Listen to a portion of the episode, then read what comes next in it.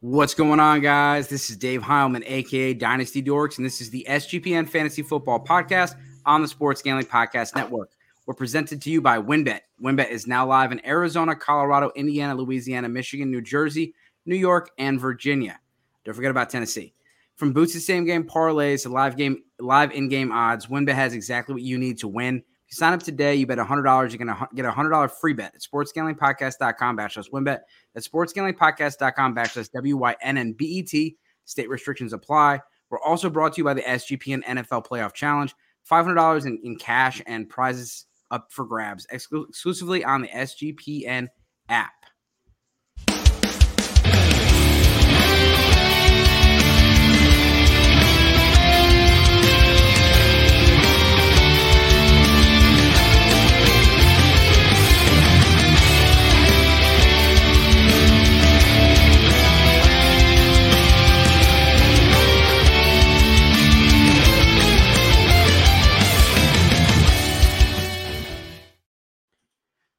What's going on? It's playoff time. If you're doing fantasy football playoffs, make sure you check out one of our sponsors, Underdog. They got a lot of fun stuff going on. But first, I want to talk to you guys about Derek Carr. And so, Derek Carr put out a, a goodbye letter to Raider Nation today. I got two Chargers fans on the on the show, and uh, Brad, you're you're a Derek Carr fan, so let's let's talk about this for a little bit. And before we get into that, I do want to introduce the guys. My co-host, make sure you follow him at FF Bourbon Dude. Brad, how we doing tonight? Oh, I'm living the dream and in the humble abode of my my parents. Uh, and uh, it's almost more of a fitting bourbon room than mine is when we normally podcast. But uh, they're upstairs watching some Judge Judy right now. I just laughed at him and said, "I'm gonna go talk some football." So, well, Papa Bourbon dude is is living it up over there. Uh, JF Hornet, definitely one of my my guys. Dynasty Dorks family. How are we doing, sir? Good, my friend. Ready to talk some football. Enjoyed. Thanks for the invite. First time on the show, John. Definitely one of my favorite follows. Funny guy on TikTok. I saw the squeaky wheel the other day, John. How are we doing, sir? I'm doing well. I appreciate the invite, and, and I'm thrilled to have uh, a friendly company uh, with, with Mr. Hornet there. So glad to have another Charger uh, fan on the show. And where can we find your work? Uh, my DFS content can be found on Fantasy Pros, and my Dynasty content on DynastyLeagueFootball.com, or as we call it in the business, DLF. So I'm getting geared up for all all kinds of new content on the prospects coming in and, and some other movers and shakers uh, from a dynasty perspective. So all that that will be coming live soon. And so uh, again, back to Derek Carr. I wanted to I put an article out today. Make sure you check it out, sportslandpodcast.com. Put out my favorite landing spots as well as what the current odds are. The current odds currently have the Jets as the top place. They have Indianapolis, Tennessee as some of the higher locations. Brad, if you had to pick one spot, where do you think he would go? Yeah, where I think he would want to go because he's got that no no trade clause is going to be somewhere that he believes could be a contender. There are two of those teams I think that are looking for a quarterback that may be willing to go the veteran route. And that's going to be either the Washington Commanders or my personal favorite and the New York Gang Green Jets. I think him with Garrett Wilson and him with Tyler Conklin with the running game of Breece Hall and the way that Robert Saleh uh, and LaFleur are running that offense would really be fitting for Derek Carr. They wouldn't rely on him the way that kind of uh, Las Vegas may have. So I think it's a better situation for him and a better coaching staff to end up in uh, a green and white jersey next season. Justin, who do you got? I think the Carolina Panthers might make a splash. David Tepper is already told everyone that he wants to spend plenty of money, and he's got plenty of money. And so I think he's really going to try to turn that organization around. They're going to get a new coach in this year. I don't know that they'll keep the interim that they had. And that's a roster that's already put together for if you get someone like Derek Carr in, you could probably turn it around really quickly. Um, picking in the first round at ninth pick is not going to give them anybody in that top three range, the Strouds or the – uh, Bryce Young's. So I think moving that pick for Derek Carr could be pretty solid. Yeah, and the compensation is going to be interesting. Um, we saw Russell Wilson moved to a couple, you know, it took a, a lot of draft picks and some players. You saw uh, Matthew Stafford move. That was two first round picks and Jared Goff. And We saw Carson Wentz moved a couple years ago back when he was with Philadelphia. He was moved for it was two second round picks. One of them uh, was a uh, it was a uh, pick that could be conditional pick that could turn into a first round pick, and so it did turn into a first round pick based on his playing time. I think that's probably more the realistic. Maybe two you know two seconds, one of them being a conditional one.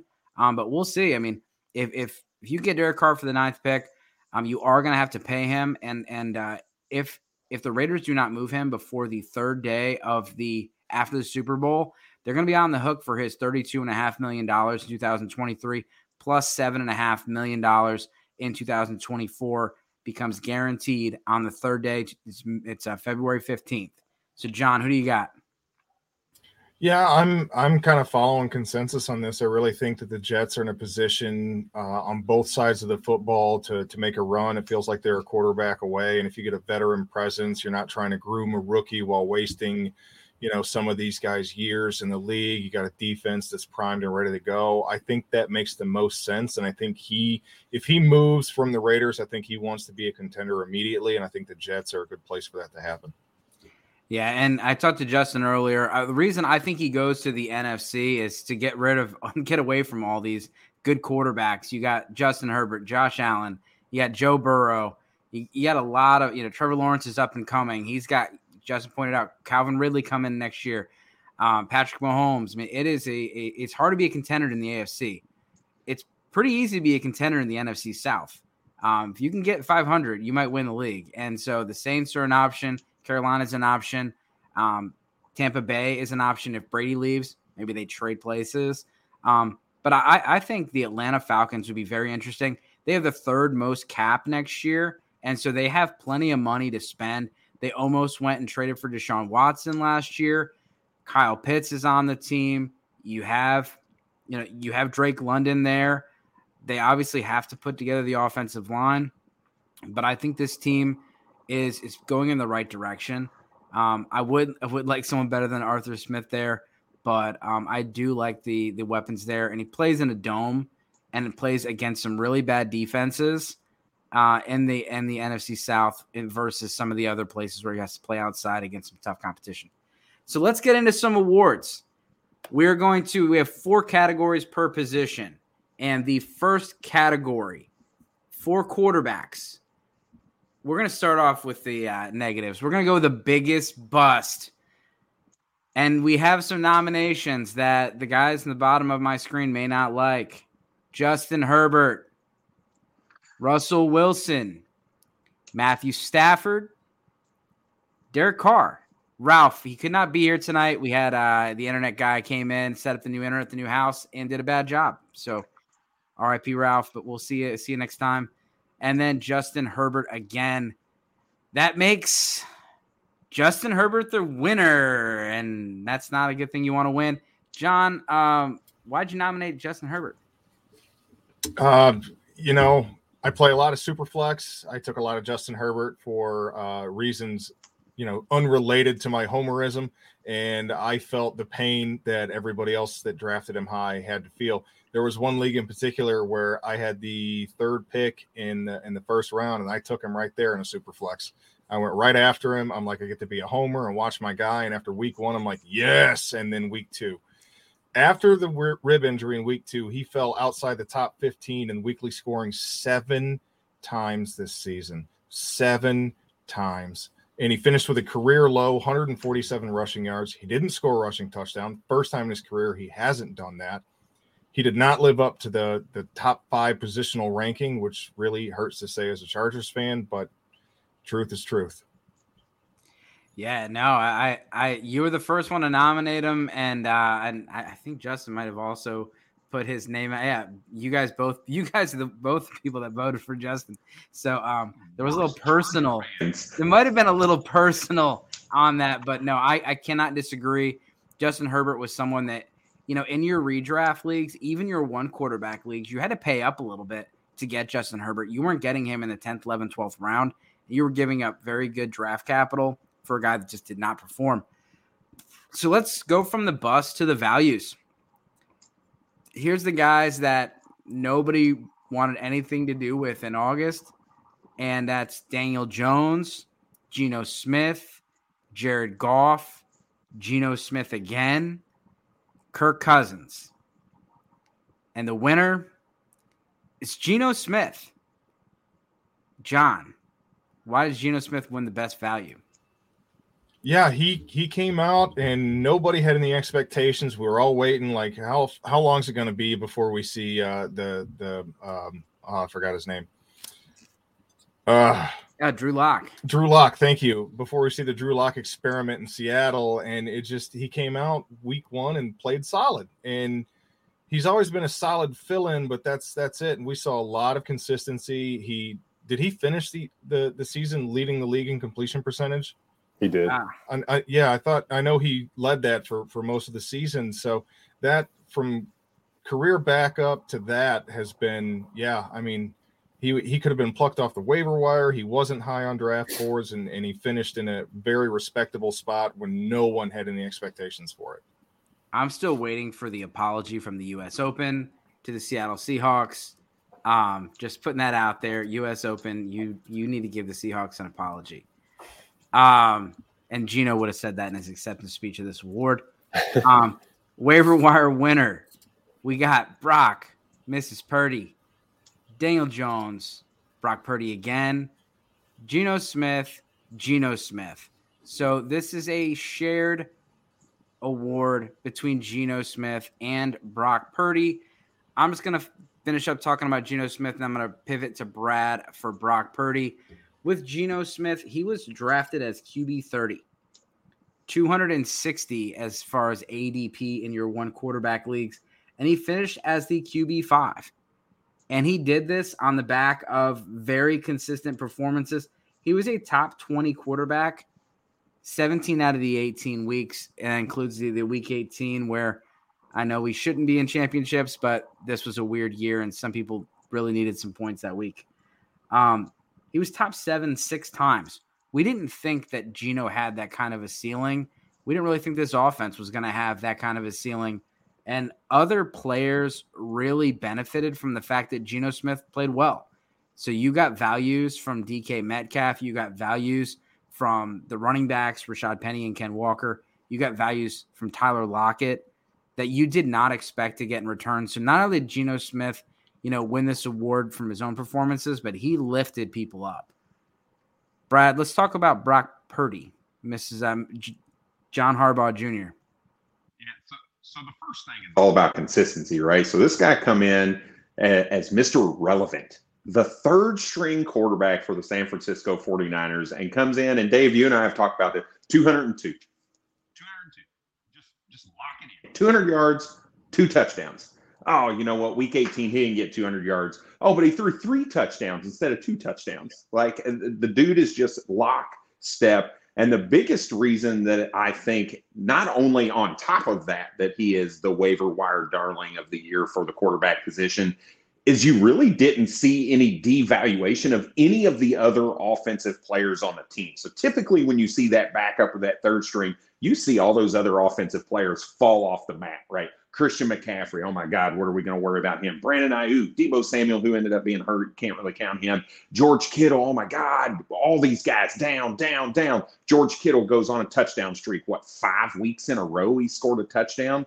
Right? Christian McCaffrey continues to crush it. Elijah Mitchell comes in this past week and scores two rushing touchdowns. It just it, the whole offense is clicking. Whether you want to blame that on Brock Purdy or whether you want to blame that on Kyle Shanahan, it doesn't matter. The simple fact is you you if you were able to get Brock Purdy off the waiver wire, you were pretty happy with him as well as all the other offensive players on the San Francisco 49ers. Yeah, just a, a dynasty question for you, Justin uh, what are you doing right now with Trey Lance? With how well Brock, Pur- if Brock Purdy goes and takes him, let's say he takes him to the Super Bowl.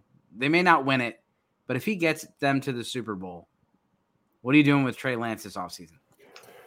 I think at this point you got to hold.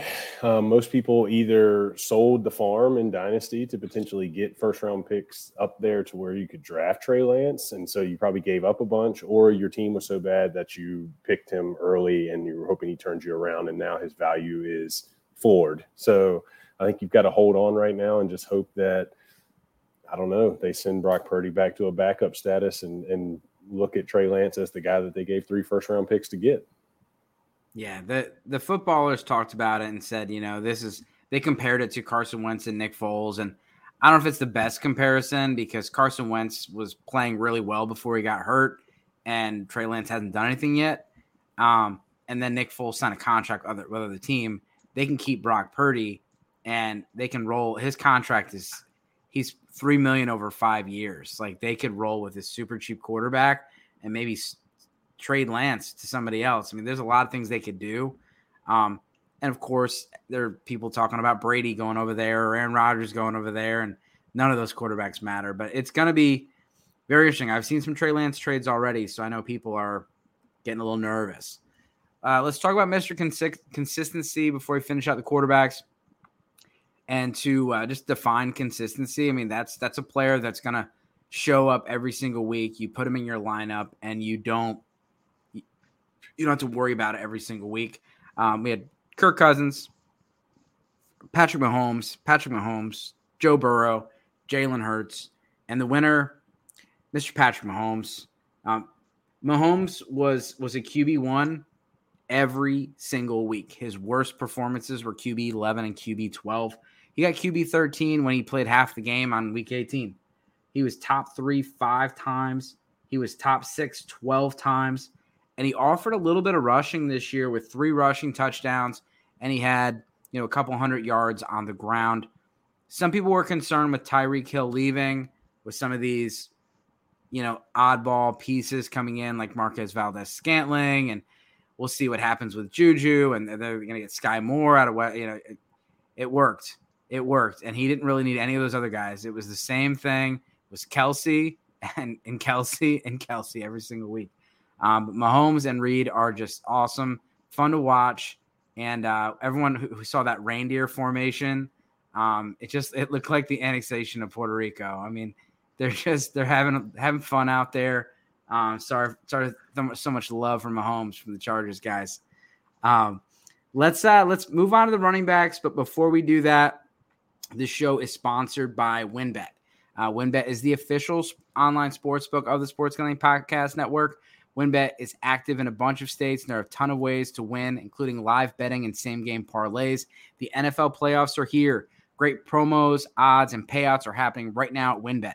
Ready to play? You sign up today and you receive a special offer. If you bet $100, you're going to get a $100 free bet, limited state availability. There's so much to choose from. All you have to do is head over to sportsgamblingpodcast.com backslash wynnbet. That's so they know we sent you. That's sportsgamblingpodcast.com backslash W-Y-N-N-B-E-T.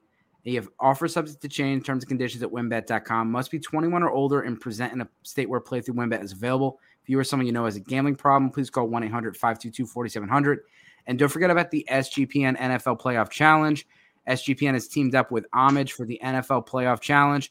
Homage makes all those cool throwback NBA Jam shirts and things like that. Uh, the winner will get $300 cash and a $100 SGPN gift card and a Homage uh, 1 800 gift card. Uh, Homage uh, has a ton of cool retro and throwback officially licensed NFL gear. I think I saw some Tecmo Bowl stuff on there, John.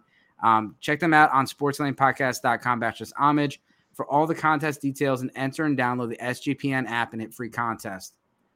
Let's go to the running backs. And this was this was a good year for running backs. Um, but it wasn't as good of a year for running backs drafted early. And so the bust this I, I, know I throw the the tweets out there, and a lot of people have different definitions of bust. My definition of bust is someone that has been drafted high. You cannot be someone that's drafted in the seventh or eighth round. Um, you have to have played at least half the season. I'm not going to put Javonte Williams on this list because he got hurt, didn't have the opportunity to play. And Jonathan Taylor, Jonathan Taylor, D'Andre Swift, Jonathan Taylor, D'Andre Swift. Jonathan Taylor is the winner. And Jonathan Taylor was the number one overall pick in a lot of your leagues. John, why why is he the biggest bust? Yeah, it, it's all about draft capital. Draft capital is so big. When you've got that first round pick, you want to use it properly. You want to maximize the points out of it. And we're talking about Jonathan Taylor that went first or second in a lot of leagues. And He did so on the back of uh, a, a RB six performance in 2020, an RB one performance in 2021. Enter uh, this year, and he finished as the RB 32. He was an RB four or worse in 36 percent of his games. That's ridiculous. Now, I he did struggle with injury. We're aware of that. And that O line couldn't block a spam call, much less a stacked box. so they weren't doing him any favors whatsoever. Spam likely. So, yeah, yeah, for reals. So and and he had the opportunity. That was the biggest thing is the opportunity was there. He uh he averaged 19.2 rush attempts per game. Pretty darn good. But behind that O line and, and between that and dealing with injury, he just failed to be anywhere close to where you're drafted. We're talking a two tier drop from where you drafted him. That makes him a bust. Yeah, I, I got to interview fantasy football writer, Hall of Famer Greg Kellogg this summer, and he talked about the curse of 370. And he said, Don't don't draft Jonathan Taylor. Don't do it. And he just went through all of the reasons why not to, going back the last 15 years of all the court, all the running backs that have had 370 plus touches. And he was like, I, will I'll take Christian McCaffrey. You know, I'll take a receiver. I'm not touching him. I'm not touching Najee Harris. And he's like, I'll tell you right now, I haven't even watched football in two years. But if this is this is this history is going to tell you the future, and he was right. He was right. It was it was it was ugly out there, and then he got hurt, and now he may have to have surgery on that. Um, Justin, Bijan Robinson or Jonathan Taylor, who are you taking first in the startup? I haven't read up enough on Jonathan Taylor's injury to know how serious it is. I think I'm still taking Jonathan Taylor. The only reason I would take Bijan is because I know I can trade Bijan for Jonathan Taylor plus. um, I've just I've done all the polls, and I was actually going back and forth with DLF today, and they had a poll out there, and yeah, like Jonathan Taylor for Saquon Barkley, it's like eighty five percent. I mean, Bijan Robinson for Saquon Barkley, it's like eighty five percent Bijan. So you just get Bijan and trade him for whoever you want plus. As far as running backs, he is the number one running back asset and I do my rankings based based on their trade value. And so for me, he is the RB one in in Dynasty. He's not above all the receivers or all the superflex quarterbacks, but his value is insane. Speaking of value, um, best value: Josh Jacobs, Tony Pollard, Tony Pollard, Jamaal Williams, Miles Sanders, and this was close. This was close. It actually goes to Josh Jacobs. And so um, one of these got changed. It was supposed to be Josh Jacobs, Josh Jacobs, Tony Pollard. So Josh Jacobs is the winner. John, why is he the best value? Yeah, again, I mean, draft value, like where you come in. So Jacobs somehow landed on the running back naughty list uh, prior to draft season. Uh, the ridiculous preseason usage just added, you know, fire to that. Uh, drove his ADP down. He was like what a late third, early fourth round pick in most leagues. And 40, he ADP was 47. Yeah. So so right there in that range. And he answered by rushing for the most yards in the NFL, the most yards of his career, scoring double digit touchdowns for the second time in his career. Oh, and he did all of that at the highest yards per carry average of his career. The stuff studs are made of, and you love to see that kind of return on investment for you know a fourth round pick. Yeah, and an honorable mention to a few different guys. Um, honorable mention to uh, Tyler Allgeier, 106 uh, draft capital. Kenneth Walker, 94. Rhamondre Stevenson, 76. Tony Pollard, 70. Uh, I mean, you you can get Tony Pollard or Chase Edmonds. Yeah, that was that's something you might regret. Um, yeah. let's go to the next award, and this is the waiver wire winner. Remember, not all your leagues are the same. Some leagues are 10 teams, some are 16, some have short benches, long benches. Um, and some of these guys were drafted, but then they were dropped. And so waiver wire winner nominations Zack Moss, Jamaal Williams, Jamaal Williams, Jerick McKinnon, Jerick McKinnon. And this is a combination of Jamaal Williams and Jerick McKinnon sharing the award. Brad, let's talk about Jamaal Williams and Jerick McKinnon. I mean, I mean, 17 touchdowns 17 touchdowns for a guy that everyone thought was going to be the backup running back in Detroit. I mean, D'Andre Swift had less than 50% of carries in like or I'm sorry, greater than 50% of carries in like five games. That's pathetic, right? Jamaal Williams came in and dominated at the red zone. The team rallies around the guy. And when he can come in there and score 17 touchdowns, that's it just makes sense, right? Uh, you who thought that a waiver wire guy is going to give you more than we'll say five to seven touchdowns? And this dude led the league in touchdowns. It's disgusting, right? Same thing when you look at Jerick McKinnon, at least over the last five or six games. This guy's got like nine touchdowns in the last six games. It's uh, just ridiculous that the path that he's on or has been on in his career, he ends up in, in Kansas City. Doesn't do really anything the first half of the season. He's got a couple kind of blow up games in the middle of the season, and people going, hey, you know what? Let me let me drop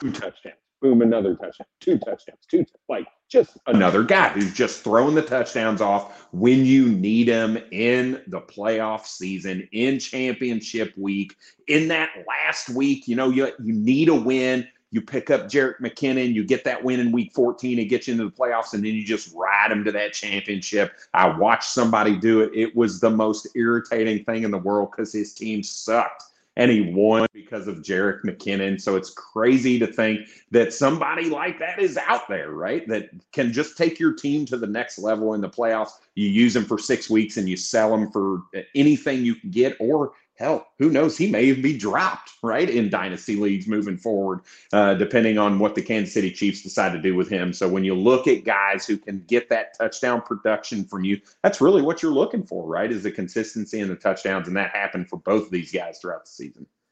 Yeah, I think there's a lot you can learn from both of these, you know, situations. You want running backs on good offenses. Um, and so I'm uh, not telling everyone they need to go zero RB but if you're stacking up running back depth at the at the end, you're looking at guys that are going to be on good offenses. I think not many people predicted the Lions to be a good offense, but you could at least predict me a bad uh, defense. And so, um, and you could also predict D'Andre Swift would would get injured at some point, which he didn't really get get hurt, but he was the backup, and at sometimes he was the third string running back on that team. Super odd, super frustrating. Um, we'll see what happens with Swift next year. I think we're all hoping he gets traded or something, but Jamaal Williams is a free agent next year. We'll see if they bring him back. He seems like a guy they would bring back, um, and they got some money to do so. But um, Swift will be on the last year of his contract next year, I believe. Um, the last, the last award for the running backs is Mr. Consistency, and there's a lot of people that could have been in this, and we we had some really really consistent running backs in you know for a few of these guys. Uh, but Christian McCaffrey, he switched teams and he dominated his first full game with the Niners. He had uh, literally had a passing, running, and a receiving touchdown. Uh, Austin Ekeler, Austin Ekeler, Saquon Barkley, Nick Chubb, and Austin Ekeler is the award winner. Uh, Justin, let's let's talk about Austin Ekeler um, I traded him to you. I feel bad about it now. Um, why is Austin Ekeler miss consistency? Uh, well, I mean, the last two years he's he's putting up 18 touchdowns and 20 touchdowns or 20 touchdowns and 18 touchdowns this year. So I mean, he he's been that guy in the red zone, and that was the knock on him for a long time, right? He was always the guy that was going to get good reception, good reception totals. He didn't really run too much between the 20s because Melvin Gordon did that early on in his career, and he didn't get the goal line carries. But lo and behold, Melvin Gordon leaves. Austin Ekeler takes that, and he's pound for pound one of the strongest running backs in the league. And so he took care of business. And so um, the consistency is always going to be there in PPR from the receptions. And when he's getting touchdowns like that, he's going to be in the top four running backs year after year. Yeah. Um, if he was just a receiver, he would have been our wide receiver 20. He had 107 catches, 722 yards receiving, and five touchdowns receiving. That's just his receiving numbers. Um, but overall, he was a top five player 10 times, top 24 running back. He was 100% of the time. He was top 24 running back. He was top five 10 times for running backs. He had four plus receptions in 16 to 17 games and seven plus receptions in eight games. Um, this guy just absolutely tore it up.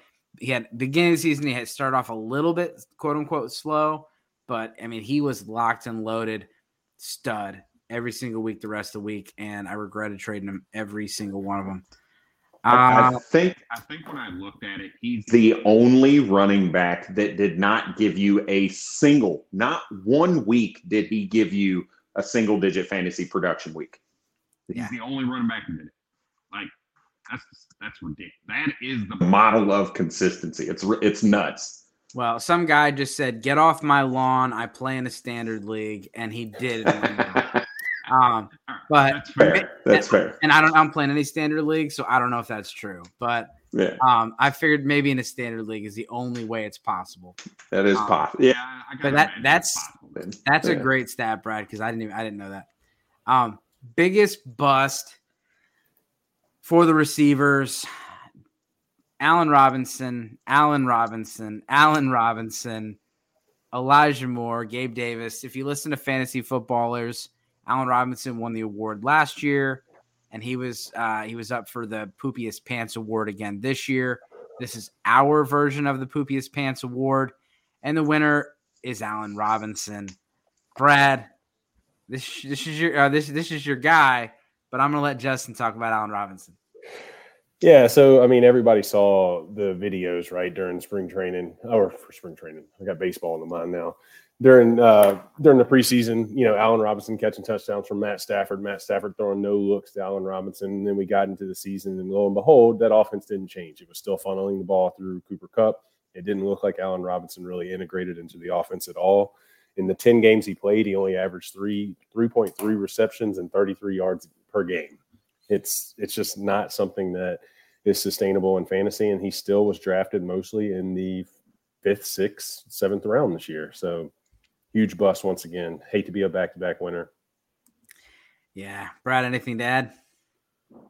I, I'm just gonna I'm just gonna drive the bus and then get out of the bus and park myself under the tires and then ask somebody to drive it over me because I wrote a bold takes article before the season, right? And everybody knows bold takes are not most likely going to happen, right? But I saw a world where this dude could be an absolute stud. And I said, hey, I would recommend at the price that you can get Allen Robinson right now, because at the time it was fairly cheap from a dynasty perspective because of age and the name and the team change and everything. And so you need to go get this guy. And I pray that nobody listened to me because if they did, they don't listen to me anymore. like it just it he just completely embarrassed a lot of people who had a little bit of faith in, hey, look, this guy needs a scenery change. He needs to get out of Chicago, and he did. And lo and behold, he goes to Matthew Stafford and the Super Bowl champion Los Angeles Rams and just lays a shit sandwich. It was terrible. Uh, and I'm sorry if anybody listened to me. So Yeah, A- Allen Robinson was drafted 53rd overall as far as the ADP. So, um, middle of the fifth round. That's pretty pricey, and you definitely did not get that return. After week 14, Allen Robinson was wide receiver 85. I don't know, wide receiver 60. After week 17, he was wide receiver 80. Dave, Um, Dave, dude, just you're just digging now. Like, let's go, man. Yeah, let's let's uh let's move on to the next one. Let's move on to the next one. Uh, I'm sure you can find some someone that I missed on Brad, and we can we can go on that no. soon. Um, best value. This there's a there was so much value looking at the at the receivers, so I'm gonna have to do some honorable mentions here. But Tee Higgins, Amon-Ra St. Brown, Tyler Lockett, Christian Kirk, Christian Kirk, and the winner is gonna be Christian Kirk. Uh, Justin, let's talk about him. Yeah, so he was everybody's it was everybody's contract punching bag right at the beginning of the season. Everybody's laughing at the Jacksonville Jaguars for throwing four years, seventy-two million dollars at a guy who really had done much next to nothing. You know, he finally came in as the wide receiver three kind of last year for for the Cardinals when they moved him to the slot. He was drafted this year, wide receiver thirty-nine, one hundredth overall on average on ADP for PPR. That's the eighth or ninth round. He finished at wide receiver 14, went over a thousand yards receiving, 78 receptions, and seven touchdowns. So he was a guy that was their go-to um, in an offense that was ascending. That you know we all weren't sure what would happen, and anybody that jumped on him late reaped the rewards. Yeah, there's there's a lot of people on here. Um, Zay Jones was drafted at 181. Um, you had DJ Chark was 165, really came on at the end of the year.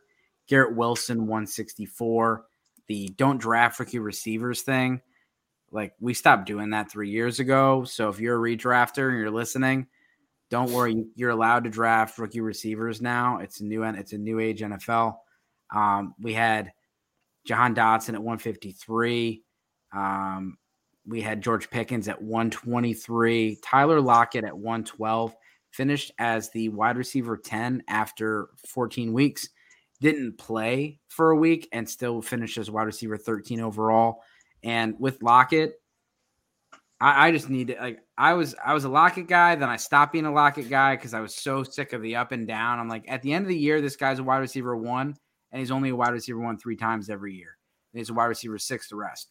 Well, this year he was absolutely, absolutely different, and so I got to throw him some love. Um, and there was there was a, there's some other good value, um, you know, with the running with the wide receiver position. Amari Cooper at 84, Amon-Ra St. Brown at 72.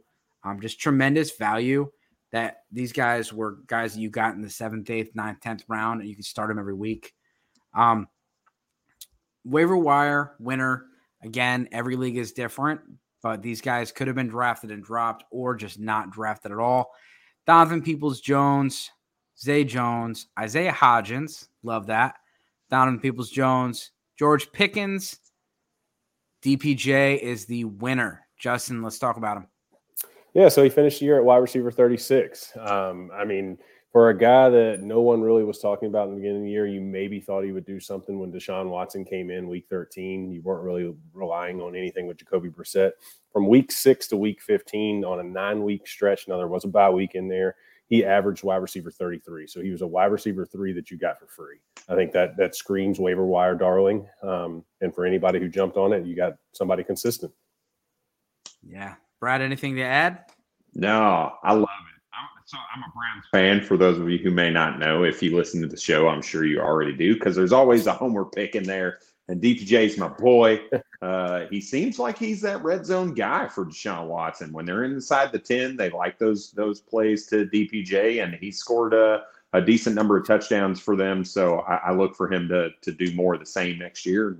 Fingers crossed, anyway, as a Browns fan. So so, uh, John, some of these, you know, some of these receivers, um, I know you nominated a, a, couple different guys. Two of the guys you nominated won awards. Um, anyone you want to talk to out of that bunch, out of those four? Uh, no, I mean, I, I did. I, I, was definitely in on Donovan Peoples Jones. I love that. Uh, you know, not a world beater, but when you can get a guy for free and he's going to give you wide receiver three or better production in 53% of his games, sign me up. I love it. And you had uh, CeeDee Lamb on there for Mr. Consistency. Um, you know, CeeDee Lamb, a lot of people had him on their breakout list, including myself. Um, I had Michael F. Florio on the show, and I told me, I said, uh, CeeDee Lamb's going to be a top five receiver this year. Now, I looked at my rankings. I had, had him at, at wide receiver six. Uh, so I had, had to adjust my rankings real quick. Um, but CeeDee Lamb was pretty consistent. Anything on him? Yeah, I I was big uh, on him heading into the season, and I've ended up on a, a, few different podcasts as a guest during the course of the season. It feels like every time I get on one, I'm obligated to talk about CeeDee Lamb, and I'm completely okay with that. Uh, he finishes a wide receiver two or better in 64% of his games. You got to love that consistency when you know you're you've got that chance uh, for that. He went from the wide receiver 23 in 2020 wide receiver 20 in 2021. He finished this year as the wide receiver six. I love it.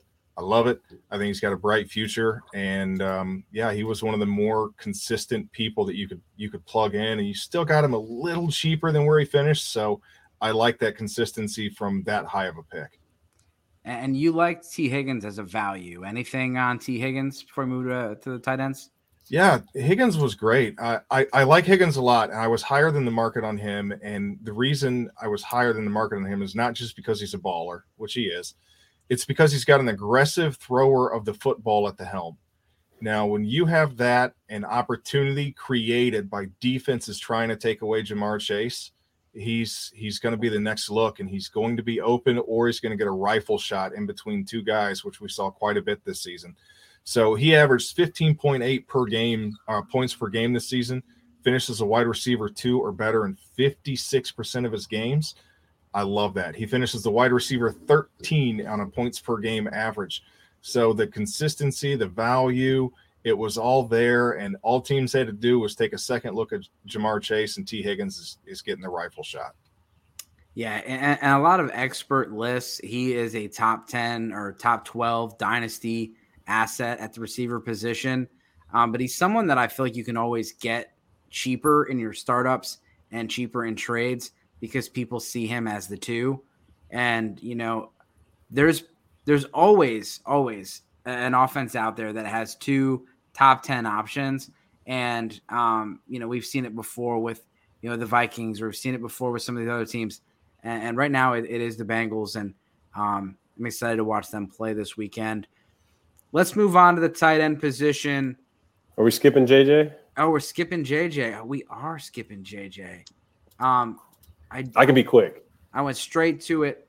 Mr. Consistency, and he's the uh, I got him as the the photo on our YouTube um, thumbnail is JJ and a crown and a belt, um, holding a trophy. Uh, Mr. Consistency, CeeDee Lamb, Justin Jefferson, Tyreek Hill, Justin Jefferson, Stefon Diggs, the winner, Justin Jefferson. Uh, round of applause because this guy had an absolute, absolute awesome season. It sucked in the championship. Ralph made to put that in his vote. Um, but let's talk about Justin Jefferson, Justin. Yeah, so obviously monster. We don't have to spend too much time on Justin Jefferson. Everybody knows he's an absolute stud. Uh, the stats that I wanted to point out that are just amazing. He's a guy that averaged 11 targets a game this year. That is just, you know, write it down, you know, stamp it. He's your, he's going to be your number one guy every year.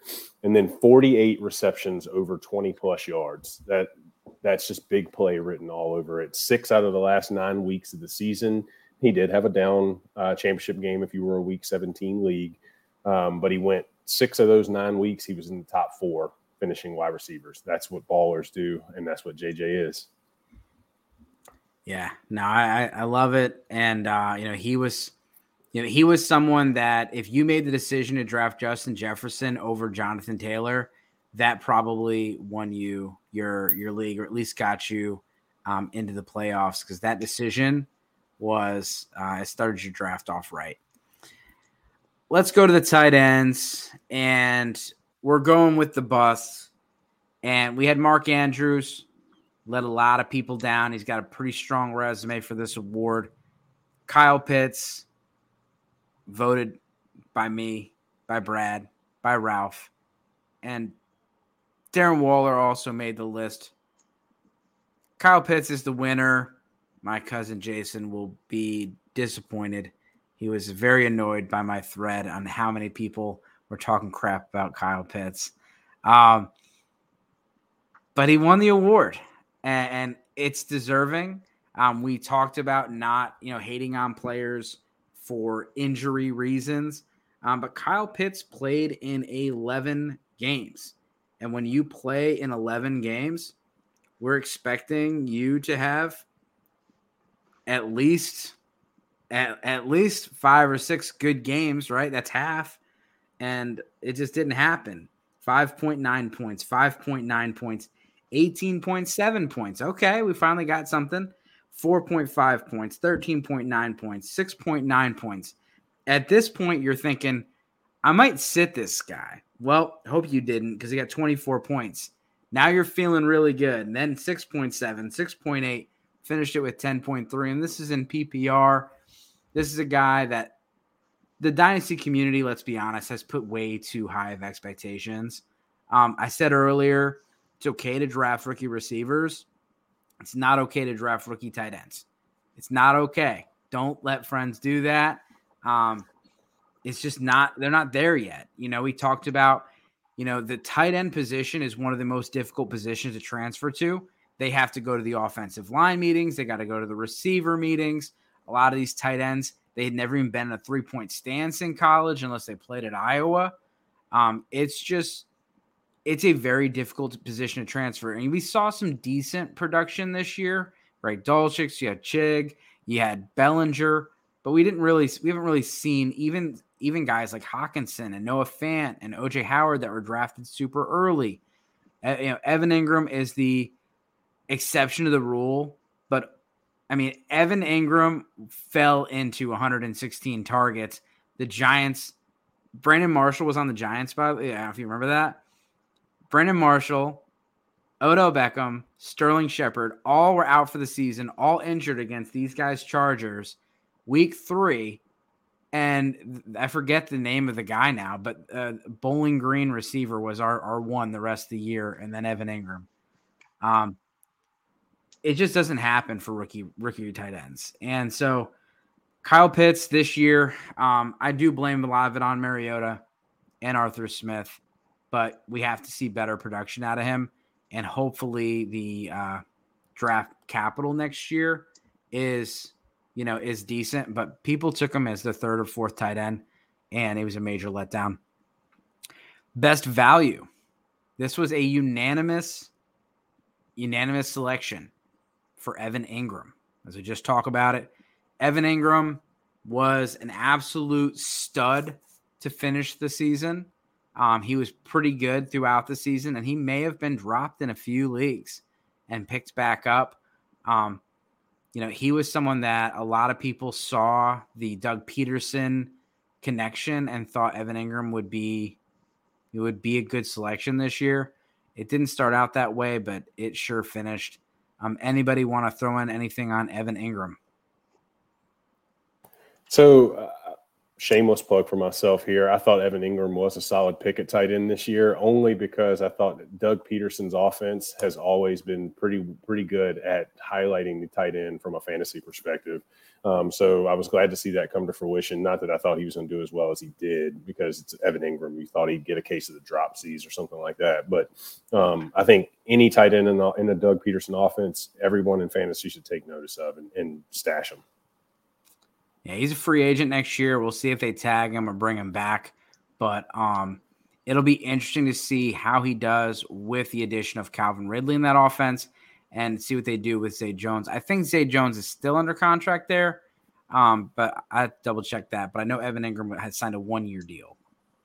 Yeah, as good as he played, because we are a dynasty pod. As good as he played, I still think you have to look try to move him as quickly as possible right now before everybody starts to think about the Calvin Ridley effect and okay, well, what do they do with Zay Jones? What if they draft a, a young tight end? Like all these variables are going to start to come to, to play later on in the offseason. If you can move Evan Engram for really probably anything at a 29 year old tight end is probably, you know, who has no contract right now, it might be the time to, to do that. Engram is uh, he'll be there next year. I mean, he'll be a free agent next year, but Zay Jones will not. He's on a three-year contract, essentially a two-year with a team option, um, so they can get out of it after 2024. But the way he's playing, we'll if he continues that, he'll definitely be back on the team 2024. But he'll at least be there next year. Um, let's move on to the waiver wire winner. Again, another unanimous selection. Juwan Johnson from the Saints. I thought about putting Taysom Hill on here, um, but we all we all went with Juwan Johnson, and uh, I think he was a pleasant surprise. Uh, we were not expecting it. We saw a little bit of you know some spark from him last year, but he really came on and he had some big performances. I saw he had you know as many top five performances as you know, everyone except for uh, Kelce. I think he was number two in top five performances. Kelce's just in a whole nother world. Um, anybody, anything on Juwan Johnson and his outlook in 2023? I mean, he's skinny Eric Ebron. Um, you know, Eric Ebron had that one big year and then, you know, was just kind of serviceable. Uh, I, I don't see him duplicating that kind of production. I don't see him going on a multi game stretch of two touchdowns a game again. Uh, if, if it's hard to cash out on someone that never really caught fire because he was still available on waiver wires in so many redraft leagues this year. um, even after the performances he had. So I, I'm not getting my hopes up. We don't know what the quarterback situation is going to be. We don't know what the wide receiver situation is going to be. There's not enough there for me to want to be too heavily invested in one of these high touchdown only guys. So yeah, he he was uh, fun to watch, but don't bank on anything for next season for it. What do you think, Brad? If uh, with someone, if you have Juwan Johnson on your team, you're trying to get a third form. Is that all right? If I can get any, if it's a three round rookie, I, am going to take anything third round and above. Uh, if I've got a fourth, you know, if you have a fourth round, if somebody's offering a fourth, I'm going to keep him at that cost just because you just don't know. And fourth round rookie draft picks aren't worth anything, right? But if I can get a third, you know, there's Isaiah Pacheco was drafted in the third round, right? So there there are some third round picks that could still hit from a dynasty perspective. So I'll take a third for him, but if it's fourth, I'm passing. I'll, I'll hold him for that. Justin, anything? All right, the next award is Mr. Consistency, and we finally got on the same page here with tight ends. Uh, we we we never we agreed we did not agree on much until it's the tough. tight ends. Um, but Mr. Consistency was Travis Kelce. And so Travis Kelce, I, I looked it up earlier. He is he's a cheat code. And so Travis Kelce, if he were a wide receiver, would would have been the wide receiver for this season. If he were a running back, then he would be running back four. It was Ekeler, McCaffrey, Jacobs, Kelce, and then Derrick Henry. And he had 25 more, or you have, you have 17 more points than Henry. Wide receivers Jefferson, Hill, Adams, Kelce, and then Diggs. He had about nine more points than Diggs.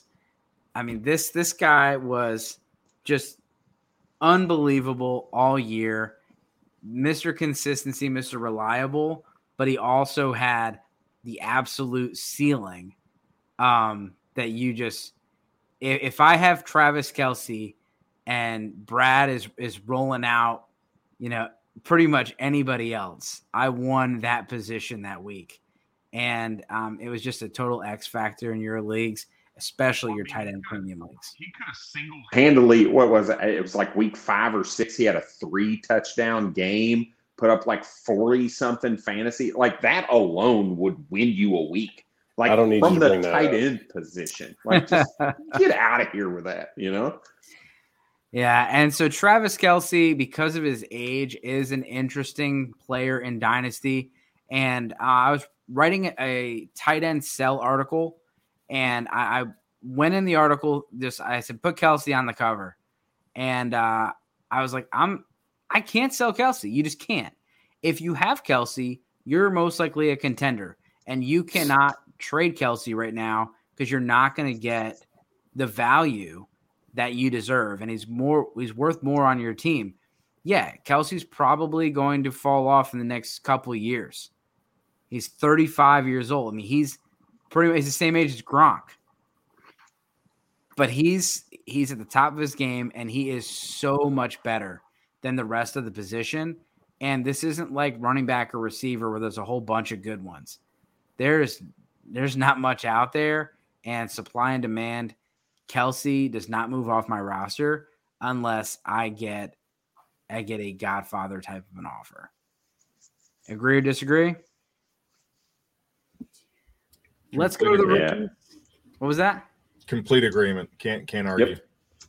Let's go to the rookies and get out of here. Um, biggest bust, again, back to the disagreements. Malik Willis, James Cook, Drake London, Treylon Burks, Isaiah Spiller. We didn't agree on a single one. So I gave the award to Skyy Moore. Since we're not agreeing on this, we're just going to go through the whole list of bad. And so in your rookie draft, Skyy Moore was a mid to late first round pick in some drafts. And he was a player that people were excited about even in redrafts. And because of the way the scoring is, he gave you some negative weeks. Like Skyy Moore gave you some weeks that were negative. He had zero targets, zero catches, a fumbled punt return. And so, like, I hope you didn't start him even in your DFS league. He was just someone you could not count on. Um, hopefully, better things ahead for Skyy Moore.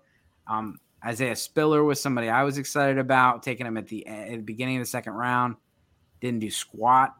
Um, Treylon Burks, he had a couple nice weeks. He got hurt, then he came back. He had a couple touchdown performances, um, but Ralph still put him up there. Drake London finished the finished strong. He was someone I was thinking you could buy low on, but he finished it pretty strong with with Desmond Ridder. Brad, you put him up here. Um, what are your, what are your thoughts on uh, Drake London moving forward? Yeah, they need a quarterback. I was really hoping. I, I, this I'm torn because I'm going to say what I want to say, but I also don't wish anybody to lose their job. I was really hoping Arthur Smith was going to be. They were going to move on from him because that the way that offense runs and the way they try to call plays, it is not conducive to having Kyle Pitts and Drake London there. It just doesn't work. He just had nine games that uh, where he was less than ten fantasy points, which is just bad news. Bears they need an offense that's going to feed him the rock, and we saw a little bit more of that with Desmond Ridder later in the season. So maybe there's a little bit of a changing of the guard when they realize, oh my God, we're like we're out. Let's see what Desmond Ridder can do. Let's throw the ball a little bit more. Uh, but I, I think if they can bring in a veteran quarterback then maybe they're going to lean on that passing a little bit more. If they go rookie quarterback, they're going to lean on that run game more. So I, I think it kind of depends on where they go with the quarterback position to see where I think Drake London's going to fall out in rankings for next. Yeah, they season. they finished it with uh, he had 12 targets in week 13, 11 targets, nine targets, eight targets, eight targets. Um, you know, he was a wide receiver three or better the last five weeks, and he finished as wide receiver 10 um, so good finish to the season, and uh, you know he had he had uh, six catches for 120 yards and uh, no touchdown. Um, but he had four touchdowns on the season, which is pretty good. Um, we also had James Cook and Malik Willis, and uh, the fact that Josh Dobbs played the last couple weeks um, does not bode well for Malik Willis. Anything to add on that, John? Uh, he busted like a remedial math student at a blackjack table. I mean, I, I mean, he looks at times, and I liked Malik Willis uh, coming out of college. I liked his pro day. I liked a lot of the stuff that we saw from him. Um, but there were times where he looked confused and incompetent, and that's not that's not good. And to bring Josh Dobbs in and and you know three four days later say, eh, give it a shot, is is is not good. I know he was more developmental from the get go, but I that might have been set back even a little bit. Like I'd love to see him progress, but it was pretty bad to watch. Does the firing of Todd Downing change anything for you around that? Right. So I, I mean, I, I, know they drafted Malik Willis. They had Todd Downing as the offensive coordinator all season. Uh, they did move on from him. If they bring in an offensive coordinator and and they you know don't draft a quarterback, does that kind of change the perspective on Malik Willis a little bit? A little bit, but I would still want to see someone that wants to gear an offense around where his strengths are because he's not Ryan Tannehill. And yep. so you have to implement a different offensive scheme that that suits his skill set more so than what Tannehill is. Tannehill with his dink and dunk and you know consistent short throws and stuff like that. That's not Malik Willis. He wants to go big or he wants to take off running. You've got a scheme for that. Yeah, I'm I'm out. I would I don't have him on any of my teams, but I'd trade him if I could and pretty much give him away for whatever. Um, best value Tyler Allgeier, Tyler Allgeier, Isaiah Pacheco, Tyler Allgeier, Ken Walker. We're thinking more of a redraft perspective with this. Obviously, your redrafts, Ken Walker was drafted a lot higher. Um, best value award goes to Tyler Allgeier. We talked about it earlier. Crazy low um, draft capital, um, really in all your your leagues. Um, Superflex rookie, one quarterback rookie, redraft rookie, and redraft just in general. Um, Tyler Allgeier was was drafted super low, um, and he was someone that you could really really count on. I remember getting questions at the end of the year like Tyler Allgeier or Saquon Barkley, Tyler Allgeier, Alvin Kamara, and you should have said Tyler Allgeier. Uh, you should have said Tyler Allgeier every time. Um, because he was he was a stud and he finished the season strong and he won some people some leagues and he wins the award tonight. Um, my only concern with him is the draft capital. We've seen it with James Robinson. We've seen it with some other players where these guys with late draft capital come in. They look really, really good.